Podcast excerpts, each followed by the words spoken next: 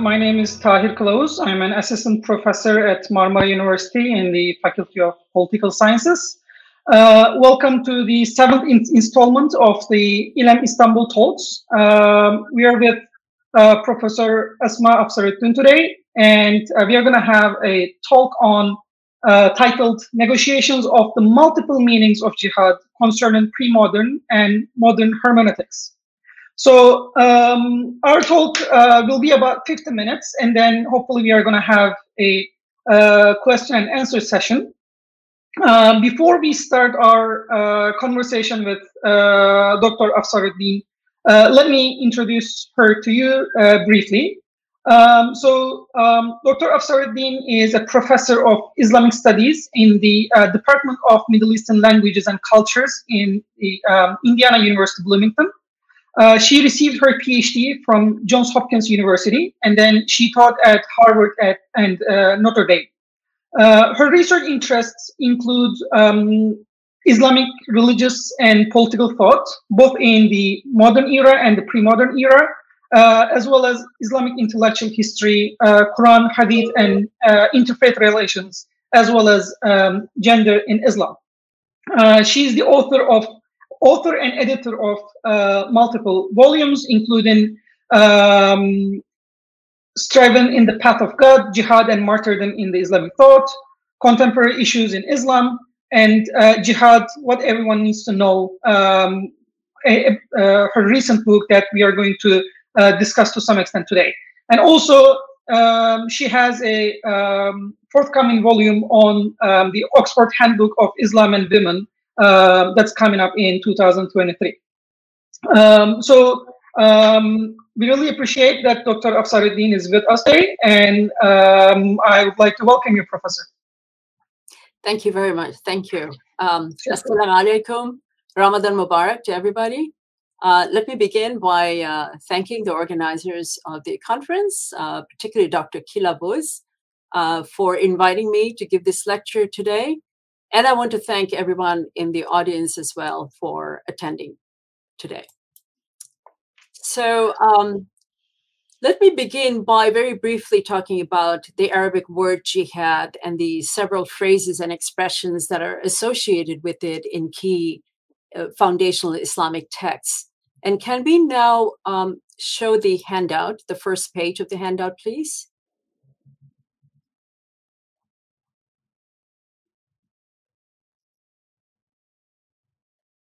There, thank you very much. So, as I hope is well known, the Arabic word jihad in its fundamental sense refers to struggle, exertion, and effort. The frequently encountered phrase al jihad fi sabilillah therefore broadly means struggling or striving in the path of God. It is, however, commonly assumed in many circles in the West, including in the Western Academy, that jihad refers exclusively to fighting and is inevitably aggressive in nature. After all, militant groups claiming to carry out their violent activities in the name of Islam are very much in the news, and they label their actions as jihad. The Western media dutifully calls such groups jihadist, as do policymakers and opinion shapers of all kinds. The average person consuming the daily news cannot help but be convinced that jihad is indeed the term for unprincipled violence that Muslims are required to engage in throughout the world. As a result of such extensive media coverage, there are three popular and erroneous misperceptions of jihad that have become quite prevalent in the Western Academy and beyond. These misperceptions are often predicated on the following three assumptions. First, jihad is relentless, bloody warfare to be waged by Muslims en masse against non Muslims en masse until Islam occupies the whole world or till the end of time, whichever occurs first. Second, Muslims can issue the call to such a jihad anytime and anyhow. And their only excuse is that stubborn unbelievers will not submit willingly or unwillingly at their hands. And third, when Muslims argue that a truly a true military jihad is only defensive and conditional, while the internal non-violent jihad is continuous and unconditional. They are deliberately dissembling about the real nature of jihad and are to be regarded as apologists for their faith. It is not only anti Islamic websites that list such perceptions of jihad. Popular media and mainstream publications frequently convey approximate versions of the above and contribute to the formation of such views. Militant Islamist websites and print literature reinforce such ideas. More sophisticated and better informed sources will often refer to the greater and less, lesser jihad as indicating the distinction between the internal spiritual versus the external physical jihad and the greater importance of the former.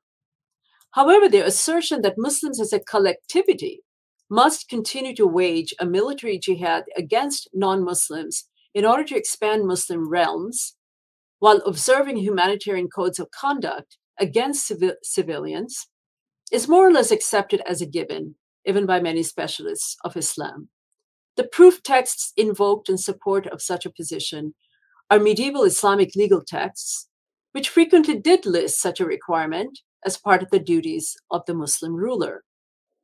And this is where we must start to trace the rise of certain truisms about the nature and purview of the military jihad. Privileging the legal literature above other kinds of literature, particularly the exegetical literature or the commentaries on the Quran, and ethical treatises in discussions of jihad, almost inevitably leads to the conclusion that it is primarily a collective military obligation incumbent upon able bodied Muslim men in the service of state and religion. And because what we call Islamic law is assumed to be derived directly from the Quran and the Hadith, Hadith, of course, referring to the sayings of the Prophet Muhammad, such an obligation is assumed to be mandated by Islam itself. But if you go back to the Quran and plumb the earliest exegetical texts, Hadith collections, and edifying literary works which stressed ethical and moral concerns above all, a considerably different picture emerges. The earliest connotations of jihad had to do with patient forbearance. In Arabic, the term is sabr.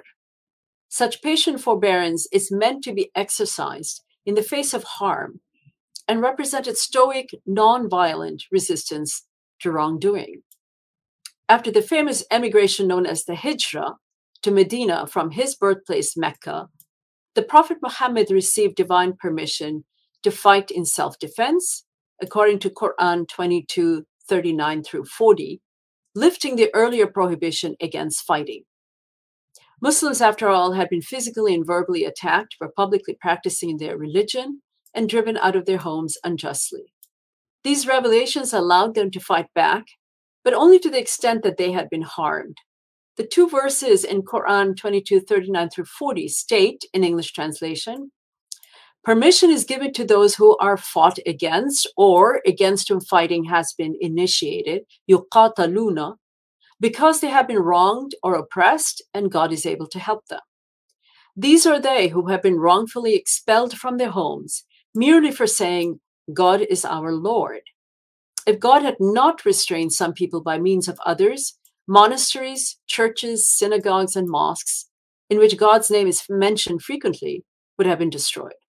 Indeed, God comes to the aid of those who come to his aid. Verily, he is powerful and mighty. End of quote. It should be noted that the Arabic uses the passive verb yuqataluna instead of the active yuqatiluna in Quran 22:39. The verse therefore clearly refers to fighting back once one has been attacked.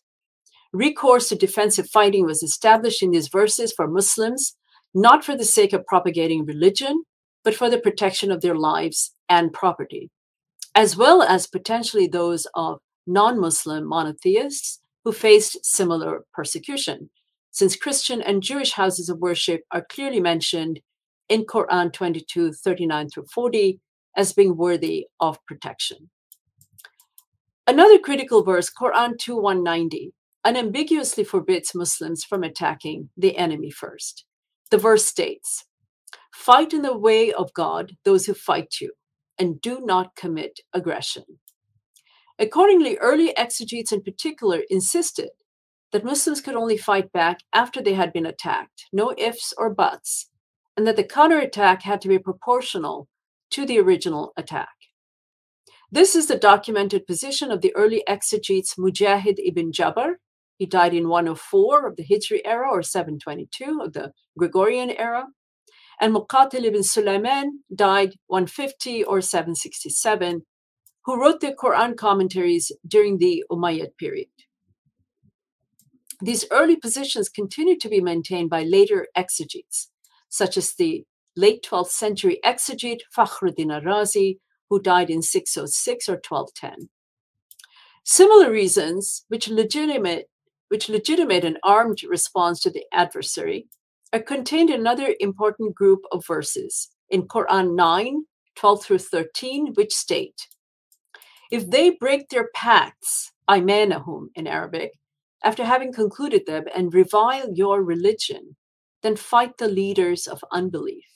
Will you not fight a people who violated their oaths and had intended to expel the messenger and commenced, began hostilities against you the first time? The overwhelming majority of exegetes stress that the violation of pacts by the polytheists, their denigration of Islam, hostile intent toward the Prophet, and their initial act of aggression towards Muslims had made fighting necessary against them. In his commentary in Quran 9:12, the famous late 3rd or 9th century exegete from the Abbasid period, Muhammad ibn Jarir at-Tabari, who died in 310 or 923, says that it is a critique of those from among the tribe of Quraysh who had violated the terms of their pact with the Prophet according to which they had agreed not to fight the Muslims nor provide aid to their enemies. Another verse, Quran 475, exhorts Muslims to defend militarily those who are among the feeble of men and of women and children who cry out, Our Lord, deliver us from this town in which the people are oppressors. In the understanding of some pre modern jurists, this verse establishes humanitarian reasons for military intervention to aid those who are defenseless against their oppressors and who specifically call upon Muslims to provide them with help. A point that has been stressed in modern juridical discourses, for example, in the writings of the Syrian jurist Wahba az-Zuhaili and the Egyptian jurist Yusuf al-Qaradawi. Some scholars were also of the opinion that the Quranic command to fight was only applicable to the first generation of Muslims who were contemporaries of the Prophet Muhammad, known as the companions, since the historical referent in the verses that deal with fighting are the hostile pagan Arabs of Mecca.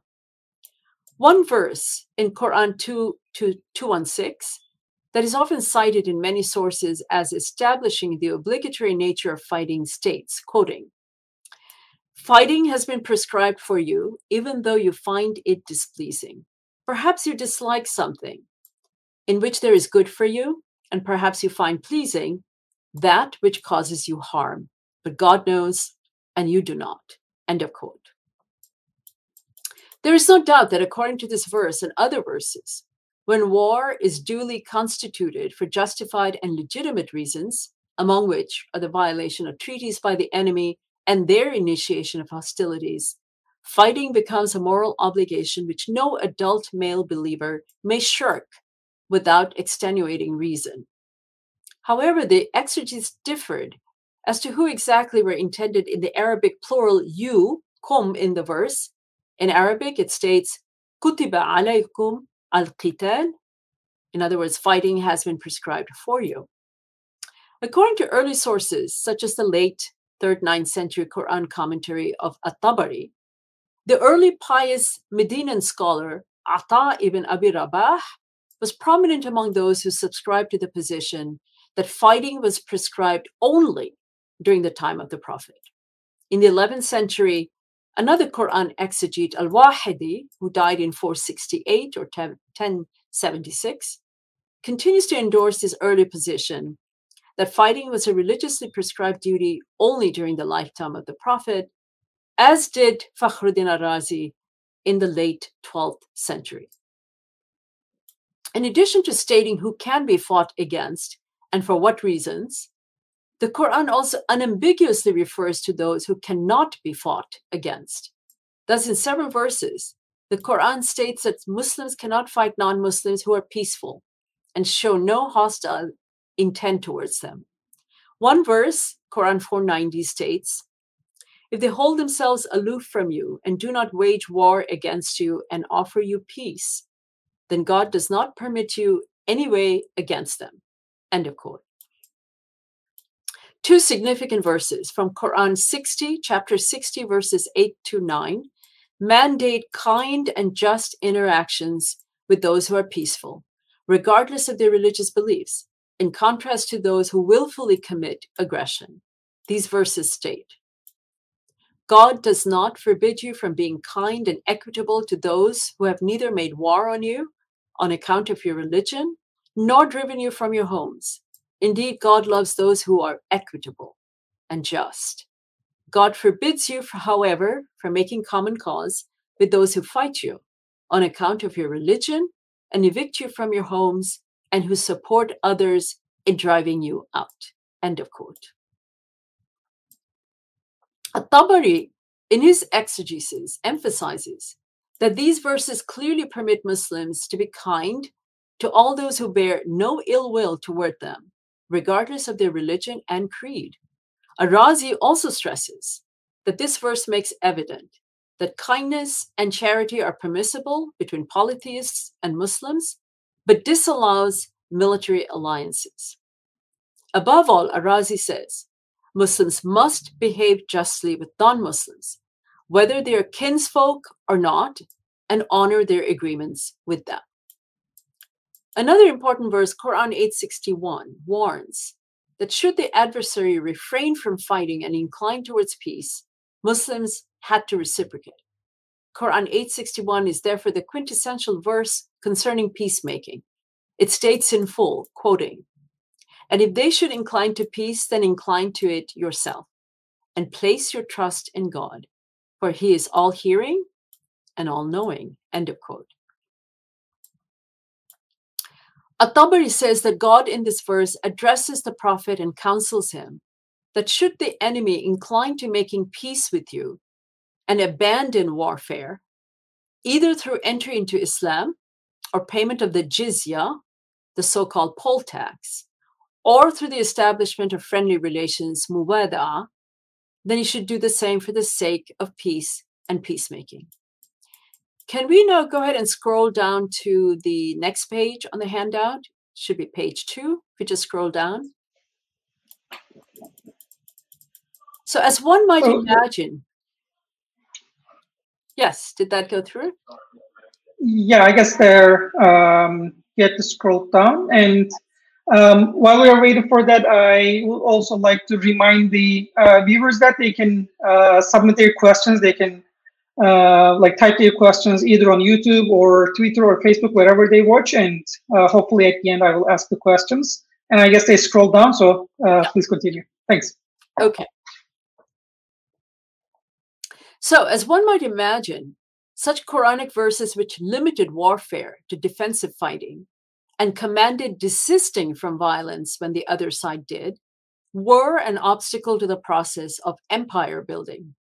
By Umayyad times, that is, by the late 7th through the early 8th century, the need was soon felt in official and certain legal circles to promote the military jihad as a religiously meritorious activity to allow for the expansion, the territorial expansion of the Islamic Empire after the death of the Prophet Muhammad during the late 7th and 8th centuries of the Common Era. Certain scholars, such as the Syrian scholar Makhul Ashami, and he died roughly 119 of the Hijri era or 737 in the Gregorian calendar. Makhul Ashami framed realpolitik concerns focused on security and territorial expansion in overtly religious idiom and sought to create theological imperatives for fighting on behalf of empire. The progressive watering down in later exegetical and legal literature of the Quranic prohibition against initiating hostilities is revealing of the triumph of political realism over scriptural fidelity.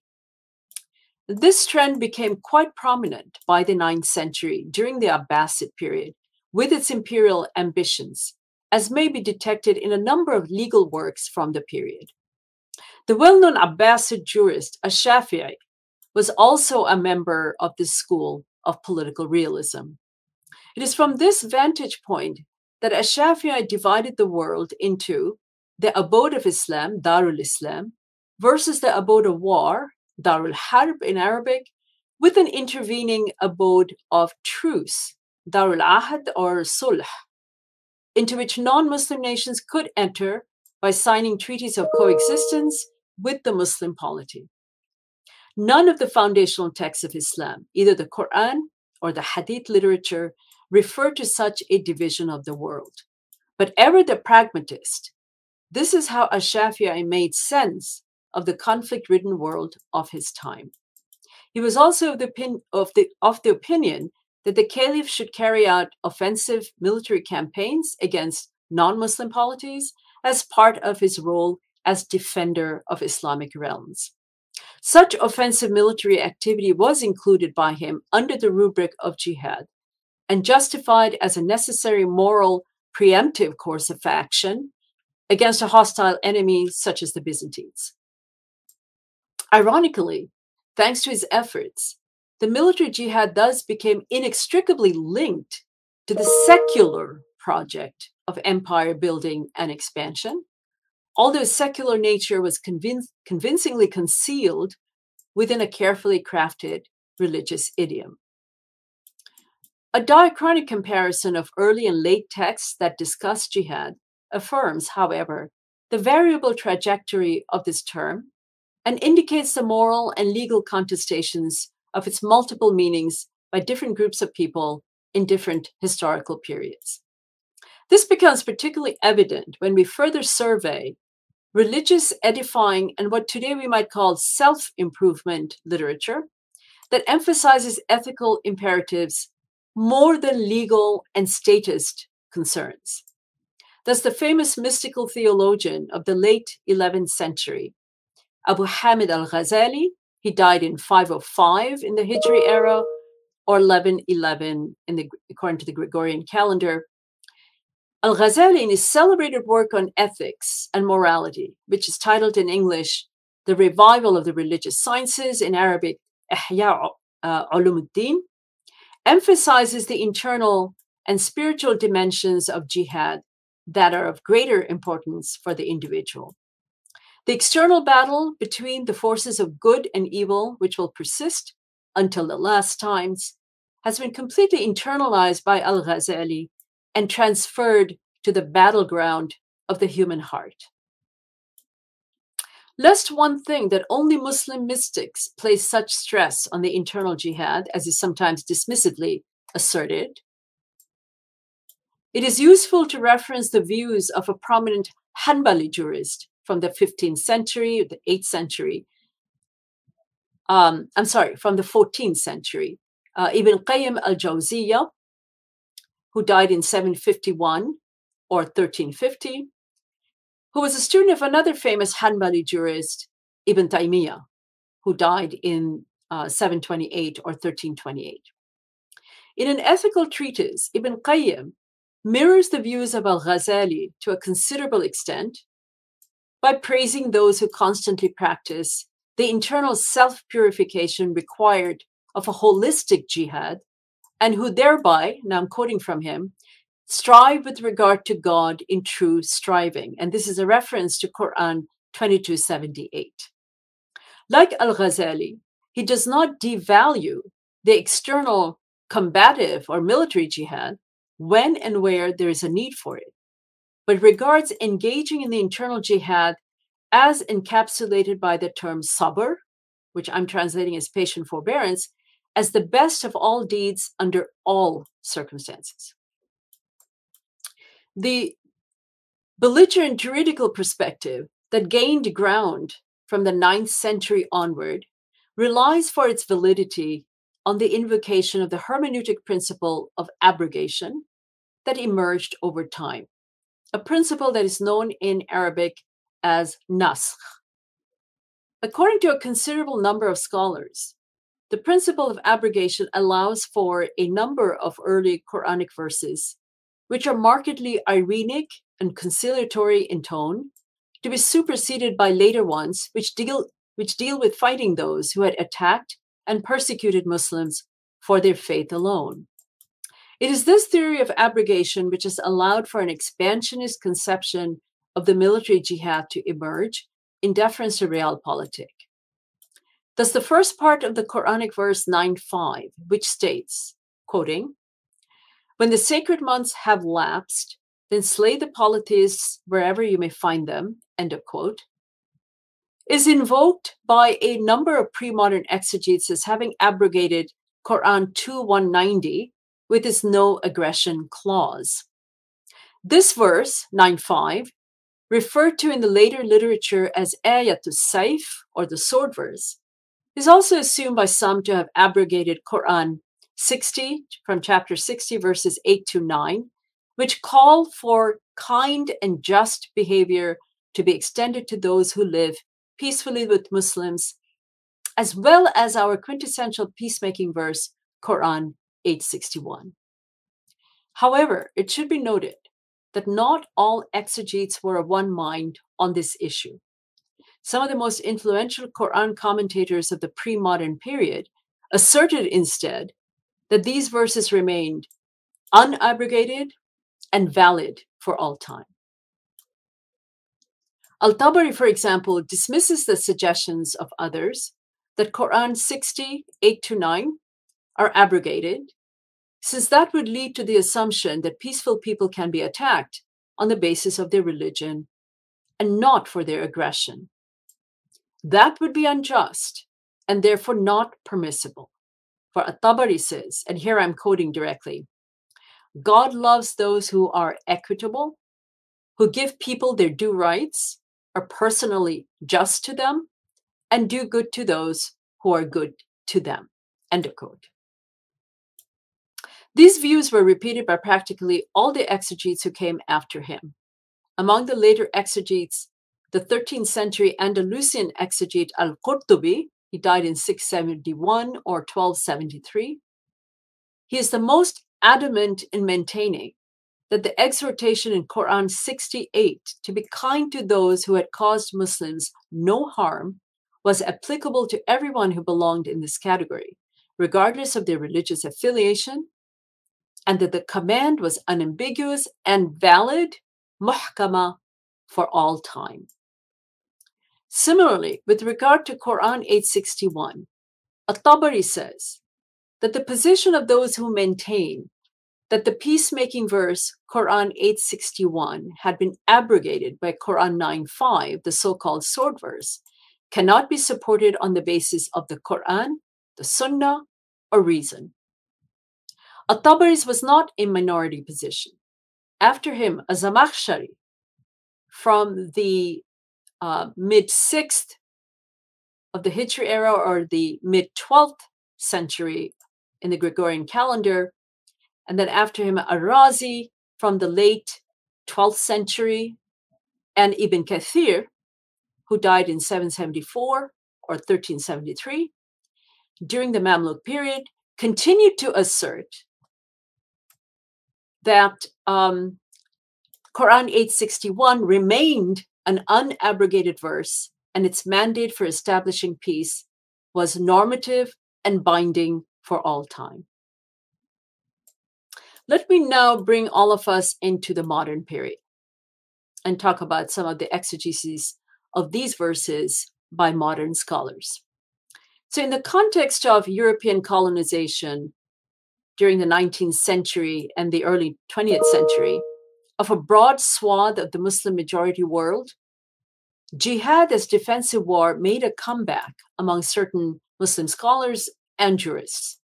During the colonial period, the emphasis was on jihad as a righteous and legitimate struggle against foreign aggressors. Certain verses taken from the ninth chapter of the Quran were often deployed to exhort Muslims to defend themselves against their foreign occupiers. At the same time, there was renewed critique by reformist scholars of some of the classical legal positions concerning the military jihad that were understood to represent deviations from Quranic ethics on warfare. The well known Egyptian reformer and scholar Muhammad Abdu from the late 19th century placed renewed stress on the defensive nature of the military jihad, as was clearly the position in the very early period, as we noted. Therefore, Abdu emphasized that Quran 2190 allowed fighting, quoting now from him, as defense in the path of God, so as to allow unimpeded worship of Him in His house, end of quote, and as a warning against those who break their pacts and seek to entice Muslims away from their faith. The Arabic command in Quran 2190, وَلَا تَعْتَدُوا, do not commit aggression, is interpreted by him to contain both a proscription against initiation of hostilities by Muslims and attacking traditional non combatants such as women, children, the elderly, the infirm, or in those who are ill, and those who offer you peace. Additionally, he noted it prohibits causing destruction to crops and property. Abdu furthermore rejects the interpretation that the so called sword verse, Quran 9.5, had abrogated the more numerous verses in the Quran which called for forgiveness and peaceful relations with non Muslims. Citing the views of the late 15th century scholar Jalal uddin as-Suyuti, he died in 911 or 1505, Abdu argues that in the specific historical situation with, with which the verse is concerned, with its internal reference to the passage of the four sacred months and to the pagan Meccans. Other verses in the Quran advocating forgiveness and nonviolence are not abrogated. The command contained in Quran 9:5, Abdu says, was in response to a specific situation at a specific time in order to achieve a specific objective and has no effect on the general injunction contained in, for example, Quran 2 109 from chapter 2, verse 109, which states, Pardon and forgive until God brings about his command, end of quote, which Abdu notes is in regard to a different set of circumstances and objectives. Abdu is critical of those who would see the injunction contained in Quran 9.5 with its clear reference to Arab polytheists, applicable in any way to non Arab polytheists or to the people of the book, the Ahlul Kitab, which is a reference to primarily Jews and Christians. He points out that the people of the book are referred to very differently in the Quran, as in Quran 582, chapter 5, verse 82, which states, quote, You will find the closest in affection to those who believe are those who say, we are Christians. End of quote. And also in hadiths, such as the one which counsels leaving the Ethiopians as well as Turks alone, as long as they leave the Muslims alone. Abdu laments the fact that if jurists had not read these verses and hadiths, what he describes as from behind the veil of their juridical school, of their juridical schools, end of quote, then they would not have so egregiously missed the fundamental point made throughout the Quran and in sound hadiths that, quoting now again from Abdu, the security to be obtained through fighting the Arab polytheists, according to these verses, is contingent upon their initiating attacks against Muslims and violating their treaties. End of quote. Abdu goes on to point out that the very next verse, Quran 9 6, offers protection and safe conduct to those among the polytheists who wish to listen to the Quran peacefully. The implication is clear. Polytheists and non Muslims in general, who do not wish Muslims harm and display no aggression toward them, are to be left alone and allowed to continue in their ways of life. Several modern Muslim scholars have similarly undertaken a sustained critique of a number of positions adopted by the classical jurists, particularly on the issue of whether it is ever permissible to initiate an attack on an adversary by resorting to a close reading of the Quran and other very early sources. Their main area of contention is with the later exegetical and juridical position, which viewed lack of adherence to Islam rather than aggression as the reason for launching the military jihad. This perspective, which relies on the invocation of the principle of naskh, or abrogation for its validity, has been severely criticized by a variety of modern and contemporary Muslim scholars. And they include uh, Subhi Mahmasani, Ali Jum'a, Abu Zahra, Wahba Zuhaili, and others. These scholars have emphasized instead that the Quran should be read holistically and that the critical verses which forbid the initiation of war by Muslims and which uphold the principle of non coercion in religion, non compulsion in religion, as stated in Quran 2 256, chapter 2, verse 256, categorically militate against the conception of an offensive jihad to be waged against non Muslims as non Muslims. Needless to say, militants in the modern period favor the pro abrogation position because it allows them to wield the so called sword verse, Quran 9 5, ahistorically and arbitrarily to justify their campaign of violent vengeance. Thus, in the 20th century, extremist tract titled Al Farida al Ghaiba, The Neglected Duty, its author, Muhammad Abdul Salam Faraj, a member of the extremist Egyptian group Al Jihad, that carried out the assassination of Egyptian President Anwar Sadat in 1981, appeals to the abrogating function of Quran 9.5 vis-a-vis all other conciliatory verses in the Quran to justify their actions. It furthermore invokes the situation in extremis argument, which in Faraj's opinion grants him and his fellow militants considerable license in the means they adopt in carrying out their violent mission. These militants, in turn, have been criticized by modern mainstream scholars. The Egyptian scholar Muhammad Amara, in his refutation of Abdusalam Faraj's work, criticized Faraj's use of the so called sword verse as one that abrogates all other verses of forbearance, sabr, forgiveness, al afu, pardon, asafh, and turning away, al arad.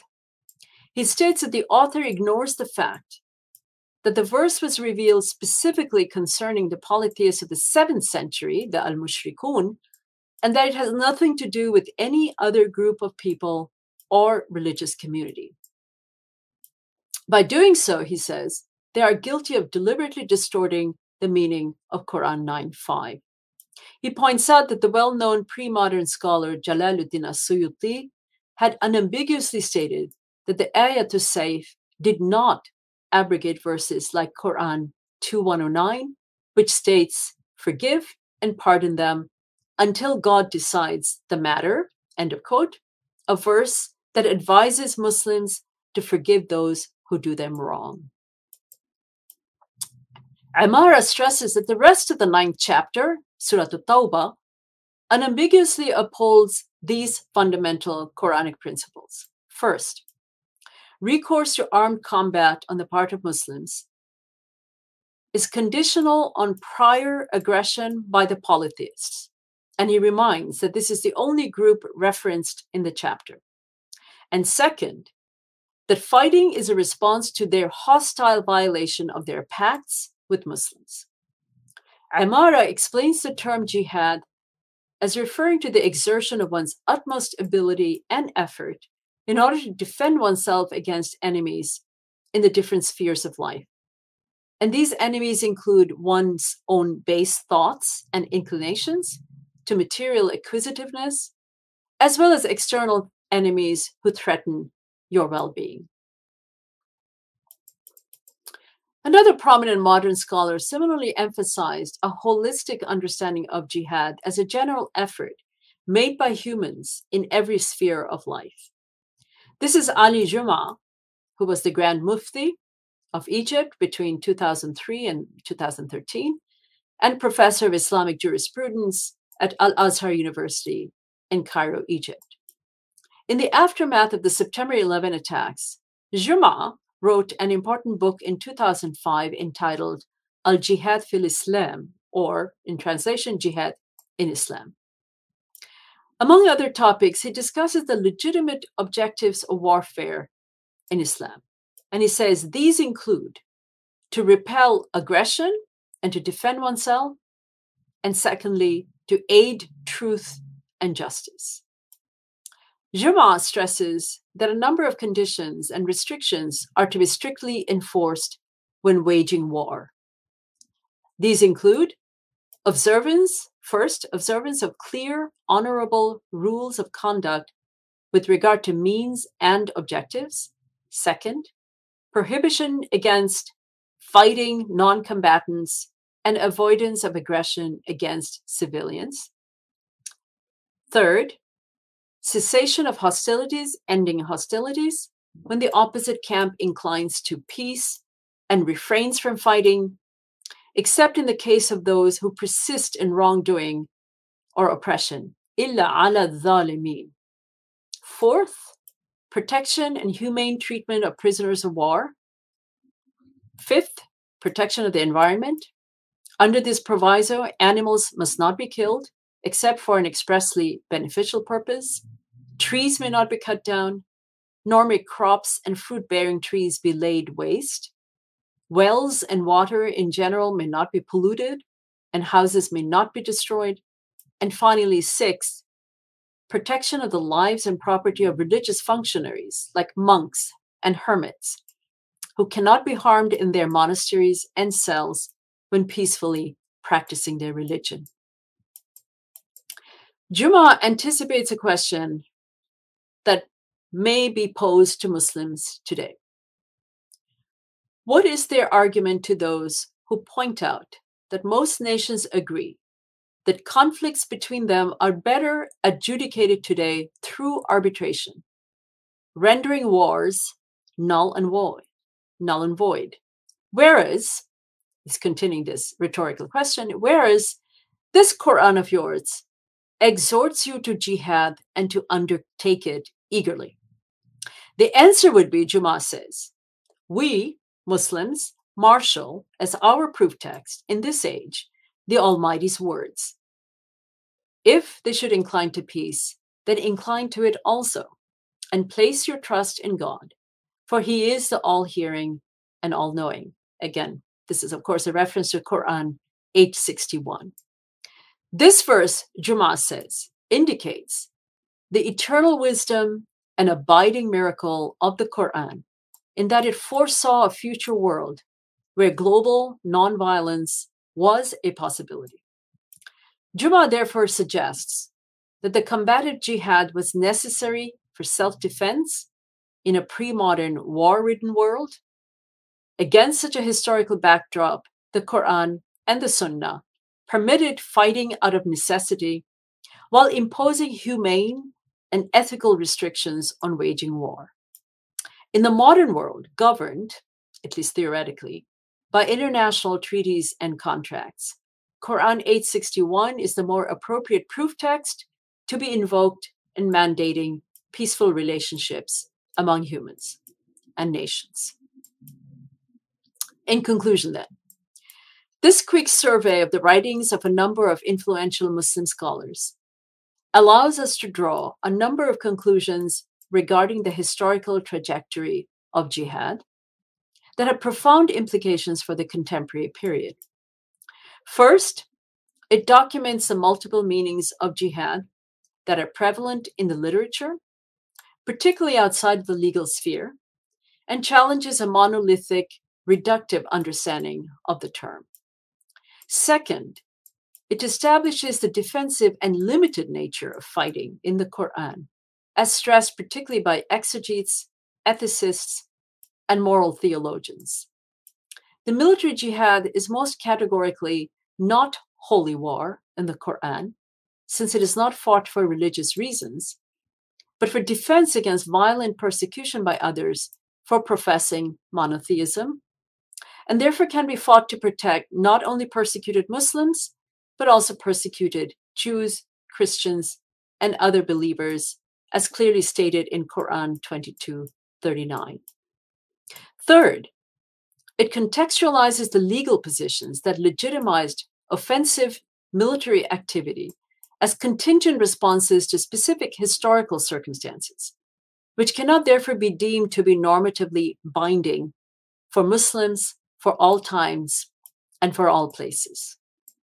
Through a close reading of scripture and the historical contextualization of later literary productions, which chart the storied history of jihad, fundamental Islamic perspectives on peace and war are thus discovered to be closely aligned with modern international norms of waging war and making peace.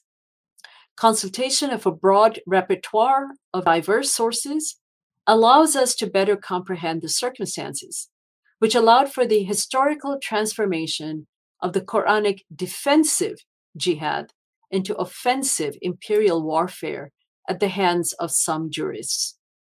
Above all, it allows all to credibly and cogently challenge the views touted in extremist literature produced by both militant Islamist groups and Islamophobes today that military activity masquerading as cosmic holy war is the primary and most authentic meaning of the complex and multivalent Arabic term jihad.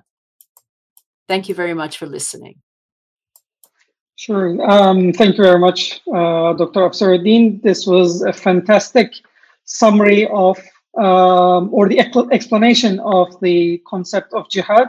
I actually had a couple of questions uh, to ask you in mind, but um, you um, gave a very comprehensive talk. You pretty much answered uh, most of my questions uh, during your uh, presentation, so it was pretty good. So uh, we can now open um, the discussion uh, to questions that we can receive from the audience. Um, in the meantime, I still have a couple of questions to pose to you. Um, so uh, while we're waiting for a couple of questions from them, let me ask um, one thing to you first.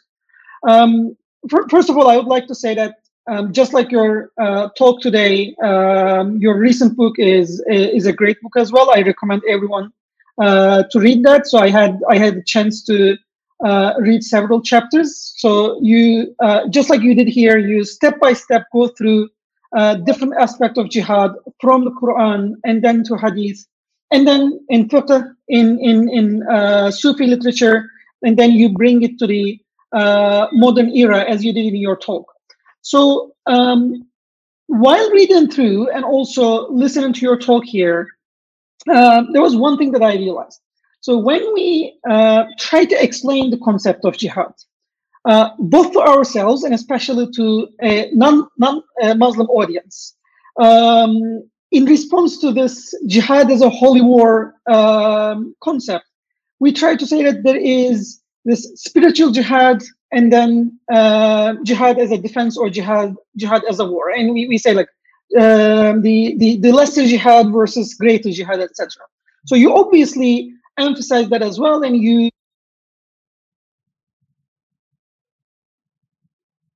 um I, I i lost the audio. Um is it good now? Yes now i can hear you but i, I didn't hear the last my airpods went off for a, for a second sorry um, so, so you give reference to the spiritual jihad um, in your book, and you gave reference here as well. Uh, but one thing that I realized that you um, you're not taking a defensive position by overemphasizing the spiritual aspect of jihad. You're not saying that, oh, this is a Sufi thing. Uh, you're saying that jihad um, is uh, related with war and peace, uh, but it's not just, it's, it's, it's, just not the holy war that is uh, touted by more radical views. So you clearly emphasize that it's about war, it's about defending. Uh, so my question is about actually about this. So um, when you go through uh, the exegeses and, and fiqh, um, do you find that this emphasis has been much more common than the spiritual aspect, or um, or like, do you think that like the, the Sufi literature um, is not balancing the maybe like the more uh, state-oriented fiqh literature? So, um, if I understood your question correctly, you're asking me if I look at the fiqh literature, do I see a similar emphasis on the non-military aspects of jihad? No, no, no. What I'm asking is, um, so in, in your talk, there was more emphasis on the uh, military verse, military version of jihad more than the spiritual version. Yeah. Um, is this more common in the classical literature, both in fiqh literature and, and, and Sufi literature? That's what I'm asking. So it depends on which sources you look at. So you said you've been looking at my current book, The Jihad What Everyone Needs to Know. Uh, if you go to uh, the third chapter, which deals with the legal legal literature, I make it very clear that depending on what sources you look at, you will find different dimensions of jihad being stressed in these mm-hmm. sources. So moral theologians, um, ethicists, those who wrote edifying literature, in other words, in other words, to improve yourself as a human being, they emphasized, of course, the non-combative aspects of jihad and one of the terms that is that's associated with jihad, and which I stress in my writings, is the notion of sabr, which is patient forbearance. And that is an aspect of jihad. That is the internal, uh, non largely non-combative aspect or dimension of jihad.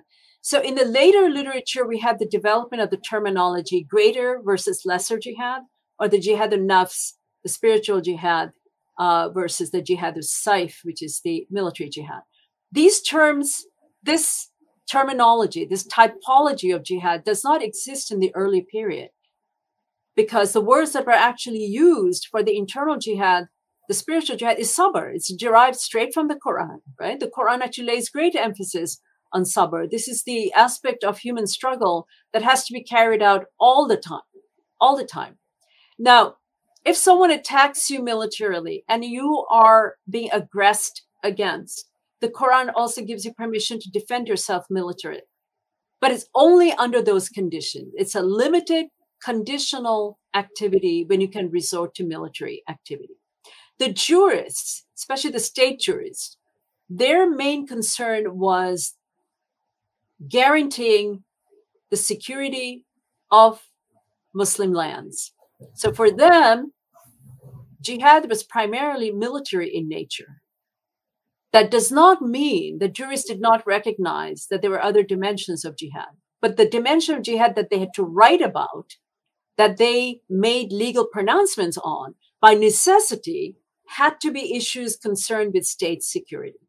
So I gave the example of uh, Ibn Qayyim, who was a jurist, a Hanbali jurist, um, studied with Ibn Taymiyyah. Ibn Taymiyyah often gets a bad rap in the sources. I, I think he's made out to be far more uh, militant than he actually is. If you read his, you know, the whole gamut of his writings, it's a misrepresentation, I think, of his ideas when you only focus on those verses. Uh, I'm sorry, on the text that he wrote against the Mongols. Uh, gives us a skewed perspective. But Ibn Qayyim, when he's talking about uh, jihad in his non-legal writings, he's talking about sabr. He has a beautiful uh, treatise on the merits of sabr, the fadail of sabr, which I talk about briefly in my book, Jihad What Everyone Needs to Know, but I actually deal with it at greater length in my earlier publication, The Striving in the Path of God, Jihad and Martyrdom in, in Islamic Thought. There, Ibn Qayyim, just like Al Ghazali, talks about the virtues of the internal spiritual jihad. He doesn't call it jihad in nafs. He's not using the later terminology. Neither is Al Ghazali. They use the word, the Quranic word sabr. But that's exactly what they're describing. When you read the whole treatise, you know that they are describing the internal spiritual struggle of the human being, right? Uh, so there is absolutely no doubt that throughout Islamic history and in the, some of the major Islamic writings through the centuries, there was this continuous emphasis on the internal aspects of jihad the terminology or the typology that develops in the later period has led some people to mistakenly say, and this includes some scholars or some people who claim to be academics, um, has led them to say, oh, there is no evidence for the jihad nafs in the early literature. None of the uh, early hadiths or the Quran refers to jihad nafs in those very terms. They're right about that. But just because the terminology evolved later doesn't mean that the concept wasn't already there under a different name. If you look under uh, the term sabr, you will find many more writings on sabr which describe the spiritual jihad and, and the borrowing specifically terms from the Quran that describe this greater jihad, right? The jihad that everyone has to carry out all the time. And so, absolutely, when we talk about jihad holistically, by that I mean when we talk about jihad in all its dimensions, we must include also a discussion of the military aspects of jihad under limited conditions. We need to also stress that there are only specific conditions uh, under which you can carry out a military attack. And it's in the Quran, it's defensive. There's no doubt about it. In the Quran, it's strictly defensive. There's absolutely no um, justification given for attacking people just because they practice a different religious belief. Perfect. Thank you very much.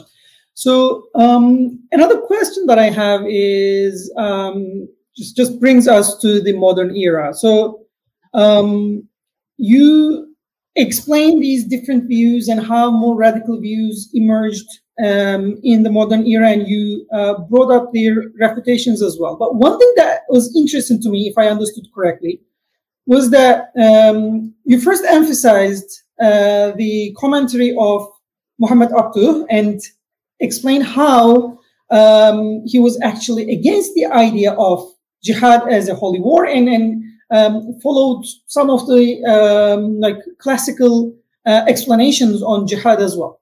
But the thing was, um, he used more uh, quote unquote modernist um, methods in his in his um, in his interpretation.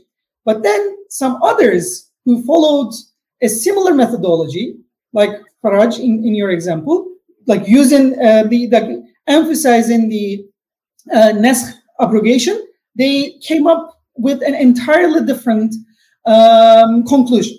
So, what I want to ask is do you think there are always um, these possibilities for rather more radical interpretations of jihad? Like, or is it anyway possible to counterbalance these more radical uh, explanations? I mean, obviously, um, you um, your emphasis on some uh, more mainstream scholars' uh, interpretation on on jihad, the modern scholars' interpretation of jihad is quite helpful. But do you think those interpretations will be able to counterbalance and maybe block further uh, more radical explanations or interpretations of the concept of jihad?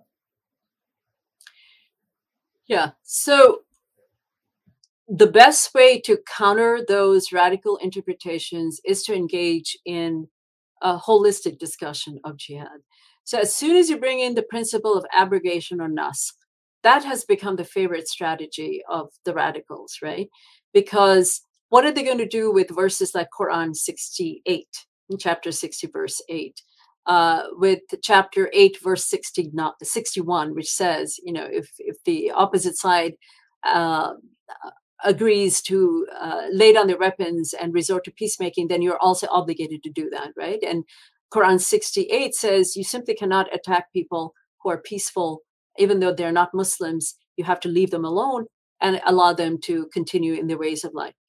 So, how do you get around these very unambiguous prescriptions in the Quran? So, we see this already in the classical period, where some of the more belligerent jurists I named uh, Shami, who's very early during the Umayyad period. He supported the notion of abrogation and uh, was one of the early people to advocate that Quran 9.5 can be understood to have uh, abrogated Quran 68 and Quran um, 861 and other verses, right, that called for peacemaking. So I, I, understand that there is already a classical precedent for it, and some of the militants are pointing to some of the legal literature where you do see some of these more belligerent interpretations already in the uh, pre modern period.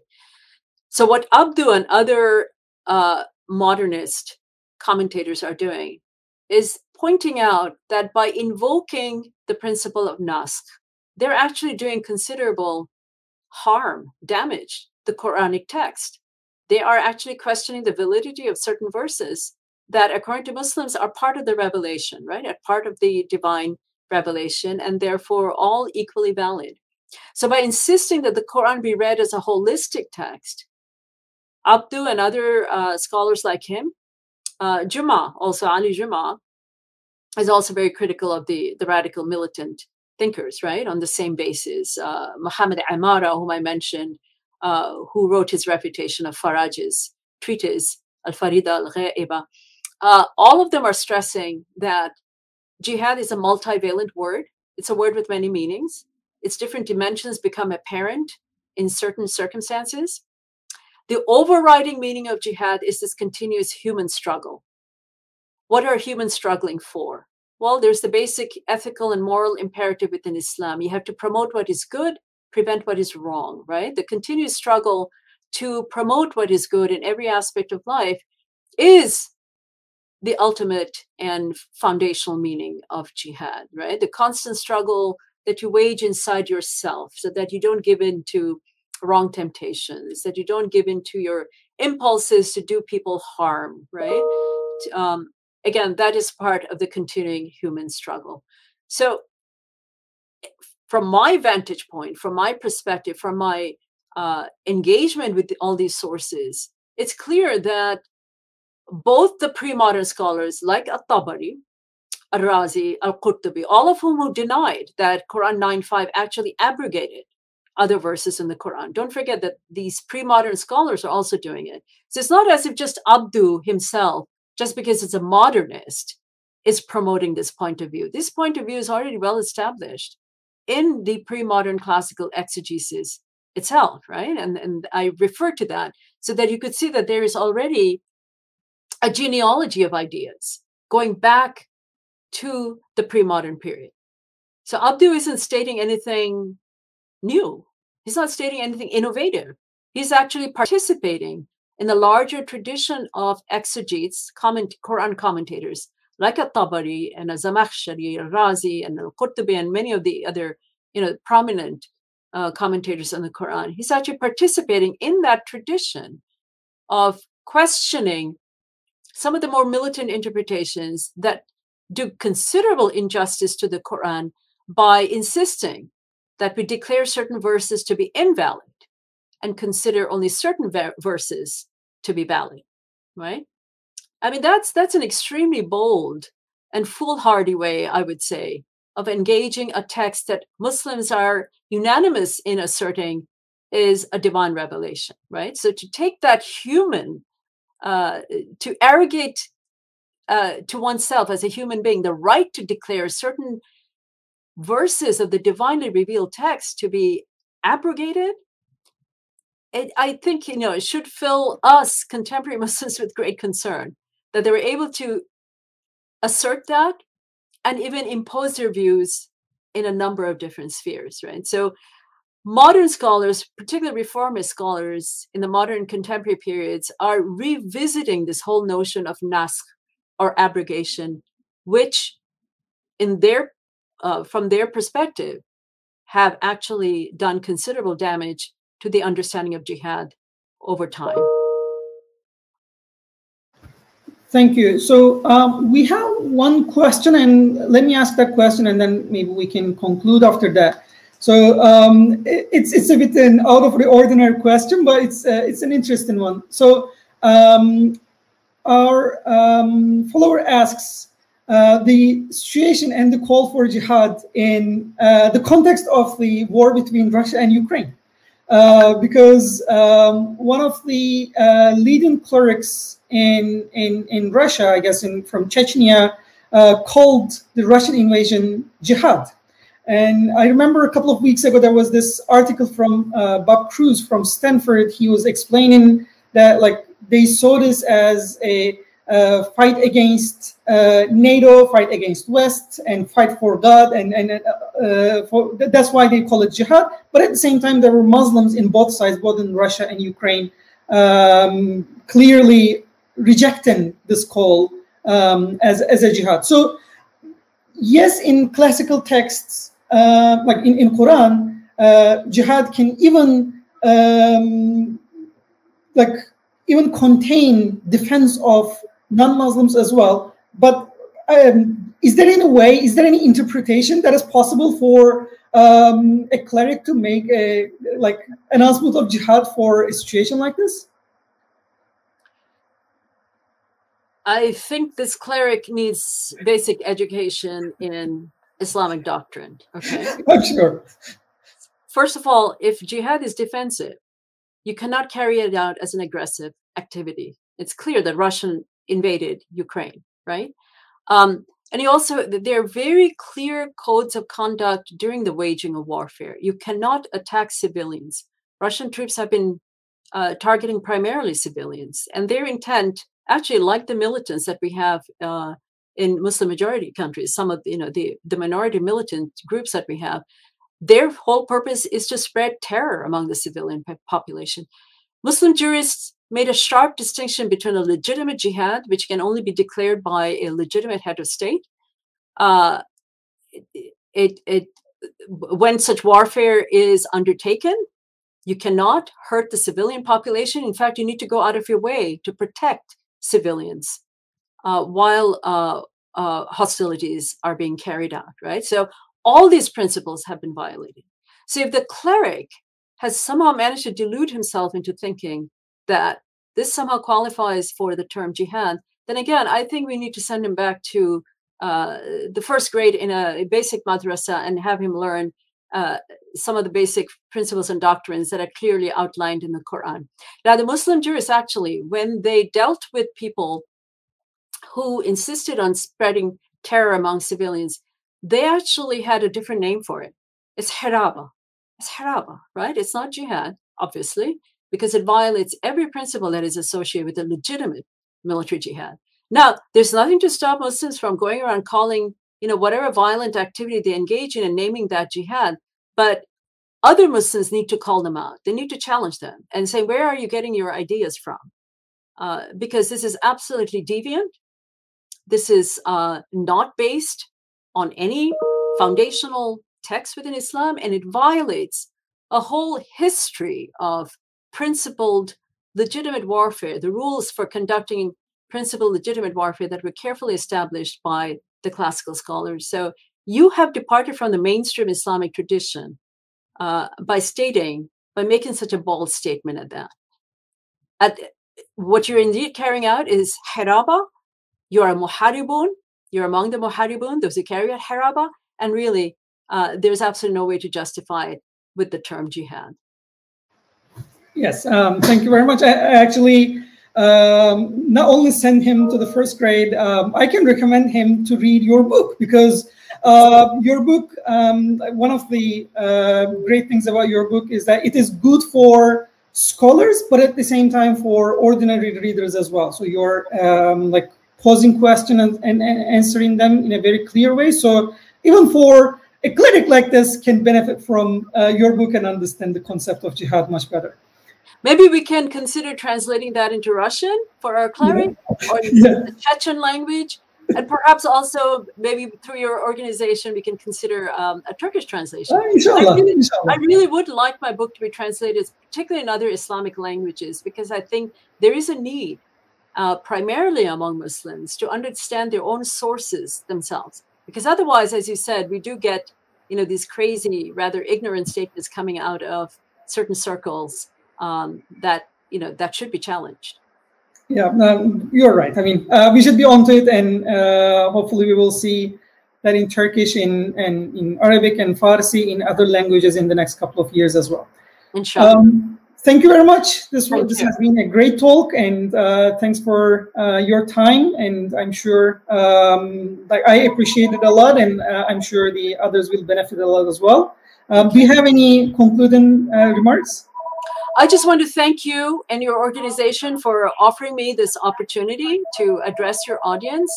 And uh, I hope the audience benefited from my talk. And if you get any feedback, I would be very interested in learning about it. So thank you to uh, to you. uh, to the lovely young lady who uh, helped me with the technical issues and your technical support person as well. I think, sure. I think thank you very much. Thank you very much. Thank, thank you very much. Uh, have a nice day and and um, hope to see you again and hope to listen to you again. Ramadan Mubarak. Ramadan uh, Mubarak to you. Mm -hmm. Sure. Have a nice day. Okay. Thank you. Bye bye.